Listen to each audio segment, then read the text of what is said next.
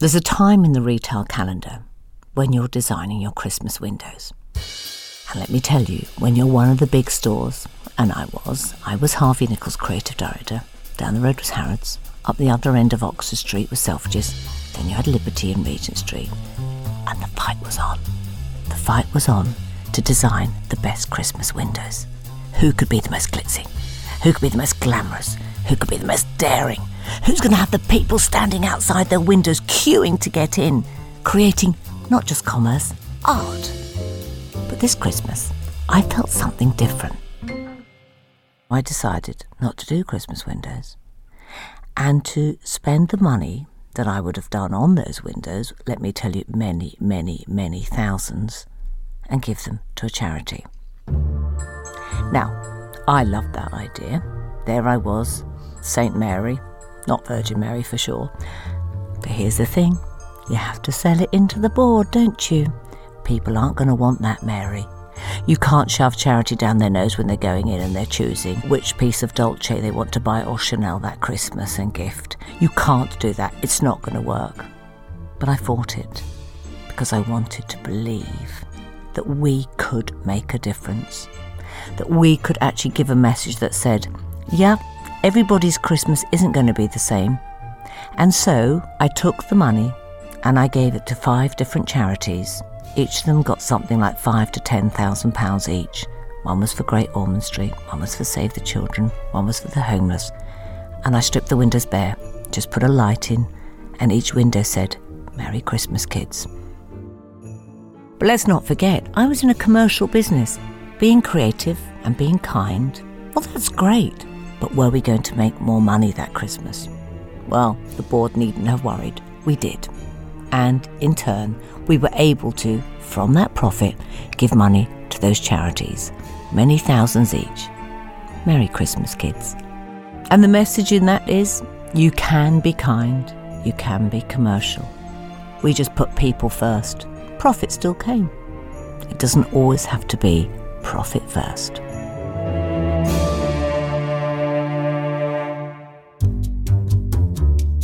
This is Work Like a Woman, and I'm Mary Portas, and with me is the one and only Emily Bryce-Perkins.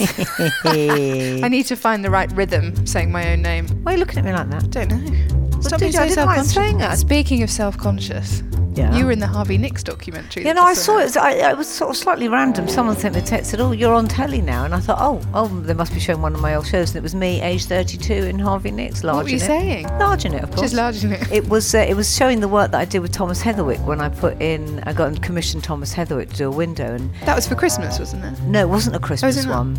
It was the last window I did there. And I just remember thinking that was just really great stuff. It was combining, culture and art with commerce. I've always loved doing that. Anyway, and he was a kid, wasn't he? I enjoyed myself.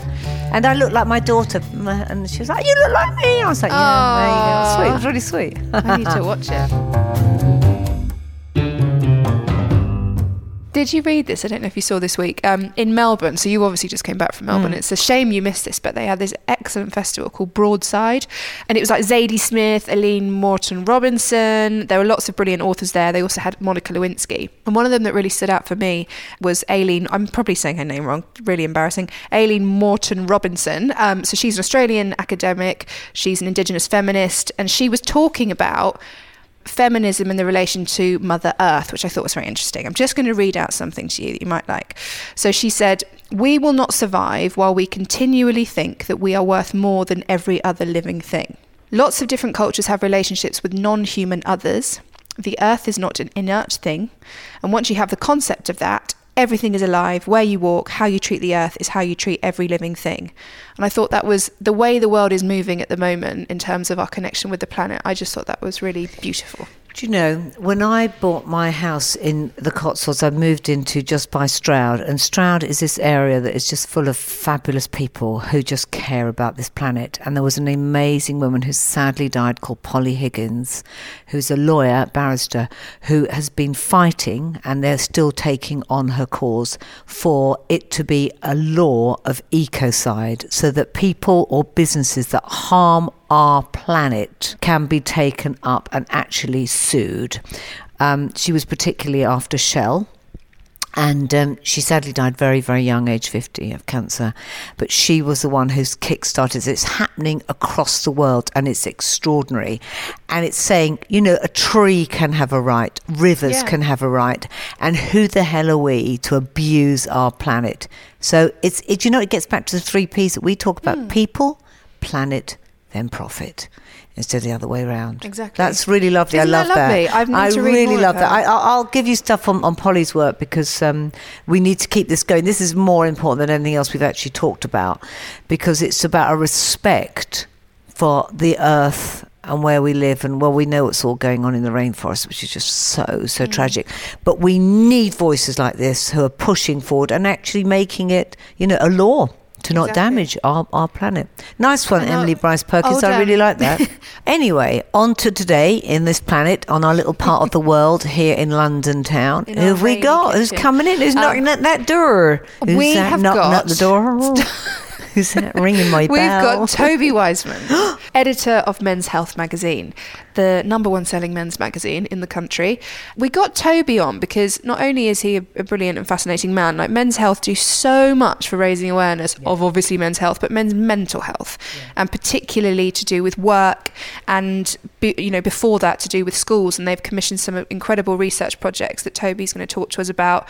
They also work with Men's Health Forum, which is a charity to kind of, help men better learn, better navigate masculinity within the world today. And I think by the end of the interview, I felt quite bad for men. I definitely had a moment. You're pulling a face at me now. No. But I just thought, God, I'm not pulling your face. Don't let me out to be like a left-wing leather out there against man. I know, not pulling a face. I have sons, brothers, and I agree. I think any group that's ever been suppressed over the years have had to fight to have their place in society, to have a voice, to have rights. You know, that's why we had the black movement, the gay movement, you know, all of these things, because they've been suppressed. Men haven't been suppressed.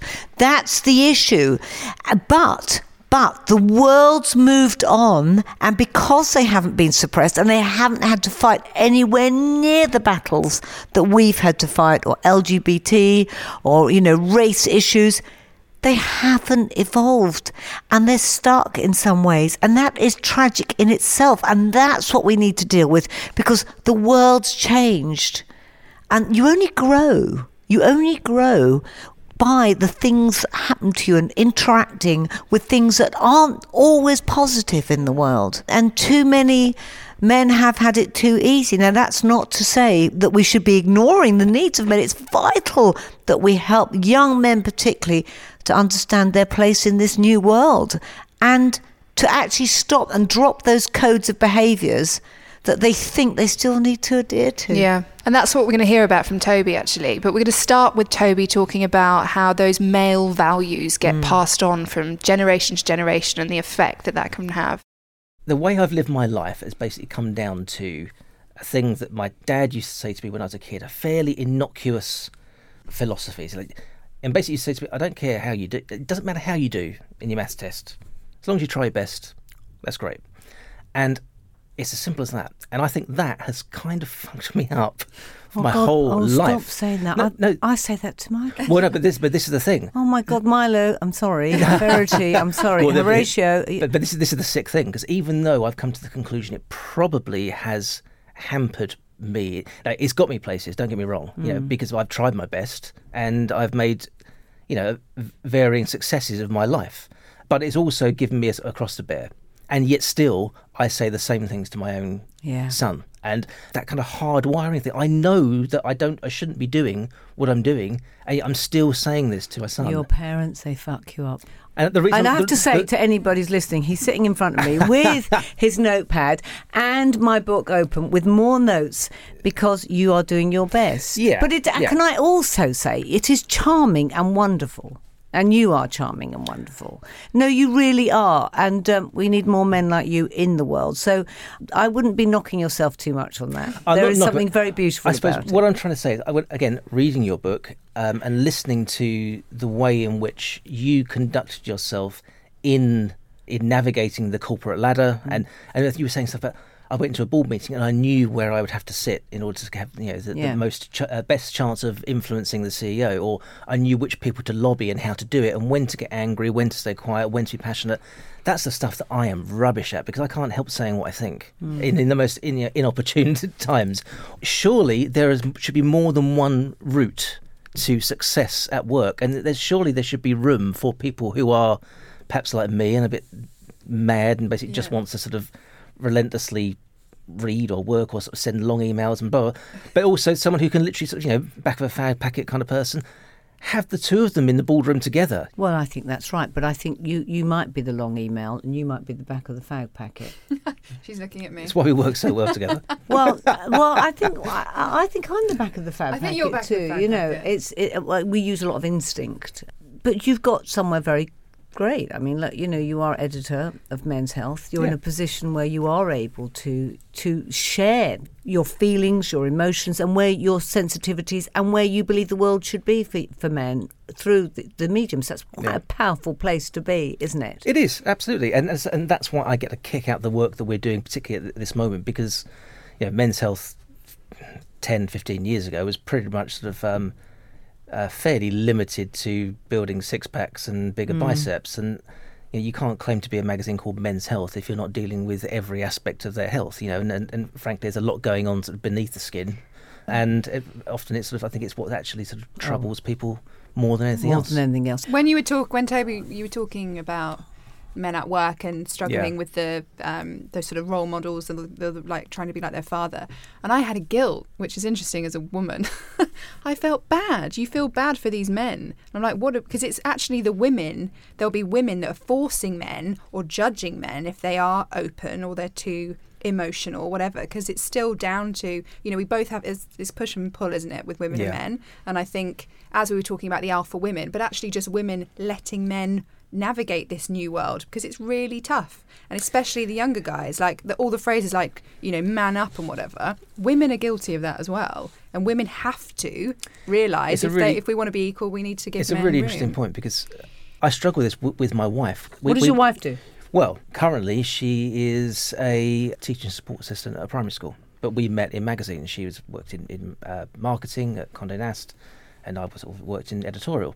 When we met, she's 5 years older than me. She earned significantly more than me. And until we sort of had a kid, I'm talking about how I'm hardwired. I see myself as a feminist.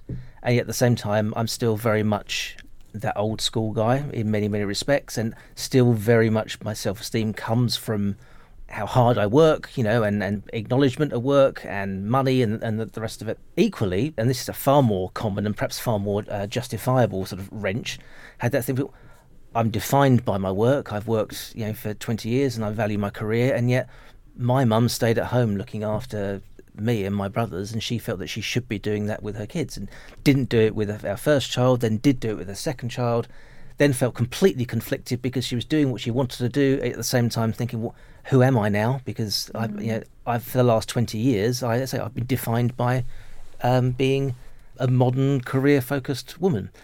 As it is, what we do now is fairly kind of old and conventional, even though I think we thought very, very carefully about how to embrace it. And something that really, really struck me a couple of weeks ago, I went to a pub on Sunday lunchtime. I took my 9-year-old daughter because she idolises the barmaid there. And I said, my 7-year-old son sits up at the bar like some old bloke. All he needs is a flat pack. A flat hat. He sits up at the bar. I love it. So what I'm trying to say is I think we're a fairly enlightened household. Yeah. And yet my 9-year-old daughter was talking to this barmaid who's called Kelsey. And she said, Kelsey, have you got a boyfriend? And she said, "No, I haven't. I don't need a boyfriend." And my daughter said, "But who's going to look after you?" And I was absolutely aghast. I said, "Oh no! Where on earth did you get that from? You don't need a man to look after you." We had Viv Groskopp on here, and she talked about social editing, because it doesn't matter what we show them, our children. It starts to be all those messages that start coming when they hit a certain age, which is 7, when they're really aware, and they will see. Through television, You did a study, right, for schools. What was the men's health? Because we've done so much work at the business end of mental ill health, suicide in men, I thought, can't carry on focusing on this because it's all very well drawing attention to this kind of stuff and doing an awareness piece, but in some ways it just felt like trying to sort of shut the stable door after the horse had bolted. And then I sort of read somewhere that if for men who, or just people in general, if they have suffered from depression or anxiety or whatever, then often they may well have suffered that first pang as early as 14. So just because it was obvious to me, I thought, well, we need to go and actually sort of nip this in the bud and talk to kids. So we went and worked with a school in Lambeth, a really inspirational sort of head teacher there. She realised that, I mean, there is no ring-fenced budget for mental health resources.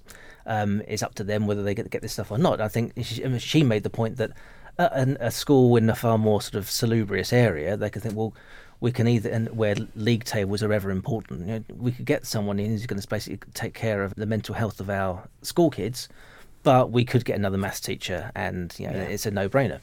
Where they were in sort of inner city London, basically decided that actually it wasn't a luxury of a choice that they could afford because they had kids who, through no fault of their own, but purely living a pretty hard life, were mentally challenged, so to speak. So it's absolutely essential for them to have that kind of provision there so they could actually sort of create kids who are feeling comfortable enough within themselves to then go and learn. So we went and watched how that was working and focused particularly on we put 4 different kids on the cover, which we put on sale literally in Lambeth, so they could basically try and make heroes of the squad. And it was a fantastic thing to do. And since we've done that, actually, those kids have now sort of done their GCSEs and they've set up their own initiative to try and help other kids. And wow. All sounds very wonderful. It sounds very worthy, but it was really important. Really important. And it sort of, I thought, this is real. And actually then we started campaigning that to Ofsted, if you're going to do sort of reports on schools and say whether something is outstanding or good or failing, then in order to be outstanding or in order to be good, part of the criteria has to be, what are you doing for the mental health of your kids? Let's just look at some of the stats that you compiled in your Men's Health Forum. They suggest that men comprise 73% of adults who go missing, 87% of rough sleepers, and 95% of the prison population. That is just so shocking. You believe if men thought more like a woman when it comes to health, the mental health, it could save their life. Can we just talk about that? Because this is something that has, you know, we have great men who are talking about mental health, Stephen Fry being a great leader in that, and other men in the public eye who are just saying, you know, I do suffer with this. How can we break this through? When I first started looking at those statistics, I wrote a piece a couple of years ago called In Defence of Men. We've been doing quite a lot of work on mental health and how mental ill health disproportionately affects men and suicide in particular. But then it was around that time there was these statistics that came out saying that prostate cancer had overtaken breast cancer as in the league of sort of biggest killers, which was a big shock at the time. And there was a lot of knee-jerk reaction because it works because, you know, breast cancer gets lots more funding than prostate cancer and blah, blah. But I actually spoke to a lot of people, doctors and campaigners, and I realised that part of the reason why it gets so much more funding is because women are actually far more proactive when it comes to discussing things together, joining forces and actually sort of campaigning. Lots more charity work goes into raising money for breast cancer, whereas men just basically bury their heads in the sand. And I realised that there's a common thread here. I think, you know, men are less likely to go to the doctors for physical health reasons or mental ill health reasons. There's a just terrible statistic. When men and women... So a cancer that affects both of them. So it's lung cancer. If a man and a woman was diagnosed with lung cancer at the same age, the man would be 68% more likely to die than the woman because it's likely that he would have actually gone and sought treatment far later than the woman. He may have actually been far less proactive and actually sort of dealing with it afterwards. They do put their heads in the sand. And my conclusion for this is that all of those kind of alpha characteristics that we associate with the reasons why men have got ahead in the workplace, got ahead in politics, the reason why they've had all these opportunities and privileges, that kind of ruthlessness, that selflessness, the fact that they don't discuss, they don't emote, are exactly the same reasons why we've been given such a bad deal in the health, both physical and mental stakes. Yeah.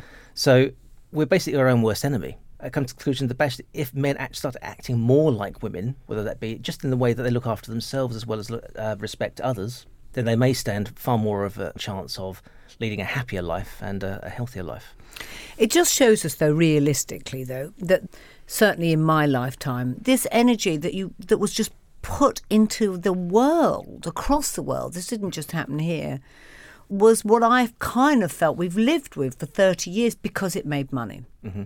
Because it made money. I mean, and looking at you when you talked about, I went into the bank because I had to get that money in order to create the sort of life that I wanted to and actually give myself a creative thought process or a creative life that actually meant I could fund myself. And today we have a city that young people can't come and live in. That is an even worse problem today, isn't it? Absolutely. Because unless you've got money, how do you come in to London and live or train within any industry at all? And so therefore, how do we get off this ridiculous motorbike that feels that it's still on the hard shoulder and we haven't got a helmet on and we're still speeding at that, but we're all craving desperately for a different life? How, where do we start? Emily, have you got any answers? No, I don't think so. I'm just thinking, I know I came to London later and I remember feeling like I could only do it later because I had a bit of money then. What I do think is that what we can do is change a lot about workplaces in general to accommodate all kinds of people. I mean, one of the chapters in your book that really sort of resonated with me was the bringing your whole self to work. Yeah. And again, I'm going back to that goes kind of alpha characters. And you talk about people going to work sort of wearing a mask. And, of course, there are going to be men like Michael Douglas in Wall Street who are going in and owning that workplace because that they almost have that kind of pathological intensity. Absolutely, yeah, they are. And there are lots and lots. And I've worked with many sociopaths, I'm sure. Mm-hmm. I think there are a lot of people who are going into work, perhaps men, and feeling that they have to wear that mask, albeit another mask. That is not doing them many favours in terms of their own sort of mental health. So we've actually recently commissioned quite a big survey on male mental health and the workplace. We had about 5,000 respondents to this one, so not massive, but still a decent portion, and up and down the country. And then crucially, what we were doing is focus not just on white-collar jobs, but people in construction, in hospitality, in hairdressing. Mm. I think 60% of men were saying that they put the blame at the door of their workplace for them having some kind of mental health issue at some point in their life. I think that 30% of them said that absolutely the work was the reason for them having a mental health problem. And crucially, I think at least 15 to 20% said that they felt that their life at work and their opportunity for progression had been hampered by actually acknowledging at work. Men, I think, are still, albeit they may be sort of embracing the whole new narrative of gender equality and women giving far more opportunity and the better fair roll of the dice, crack of the whip.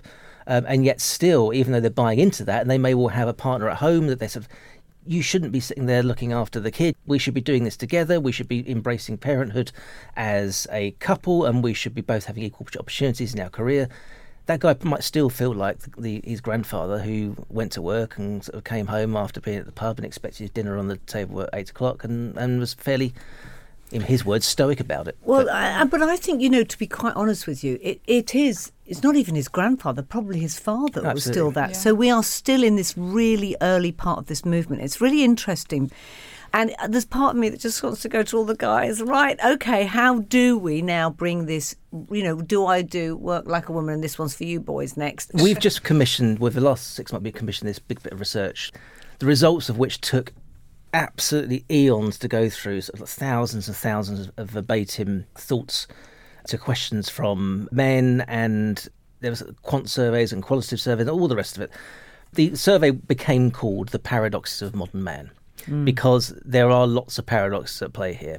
And one of those is the kind of thing I was talking about there, the fact that men are wanting to embrace this new age of being free to be whoever they are, feeling free of expression, whether it be in terms of what they think or whether it be their sexuality, feeling as though they can emote or they can sort of talk about their mental health as well as their physical health. They haven't got to be that archetypal gorilla of a man. And yet at the same time, they still feel constrained. They define themselves by their job, and their self-esteem comes from being able to put money on the table and all that kind of old reactionary stuff. But gradually we noticed that there was a kind of a nuanced change between sort of old male values and new male values.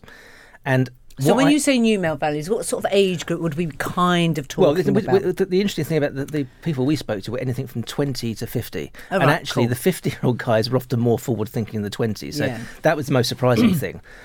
So I think there is a change going on at all ages.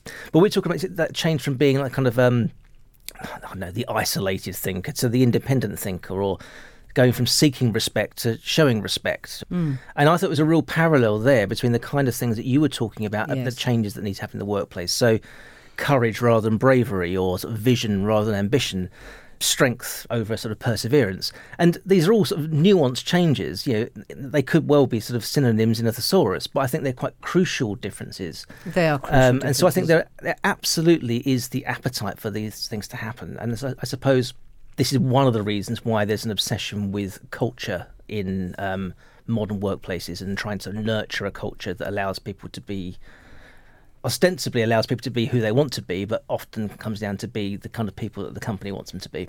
Where some of the white-collar companies in particular are getting things wrong is trying to parachute a kind of identikit culture down onto people, which says that, you know, you can be who you want to be, and we're going to let you be flexible, and you can be agile.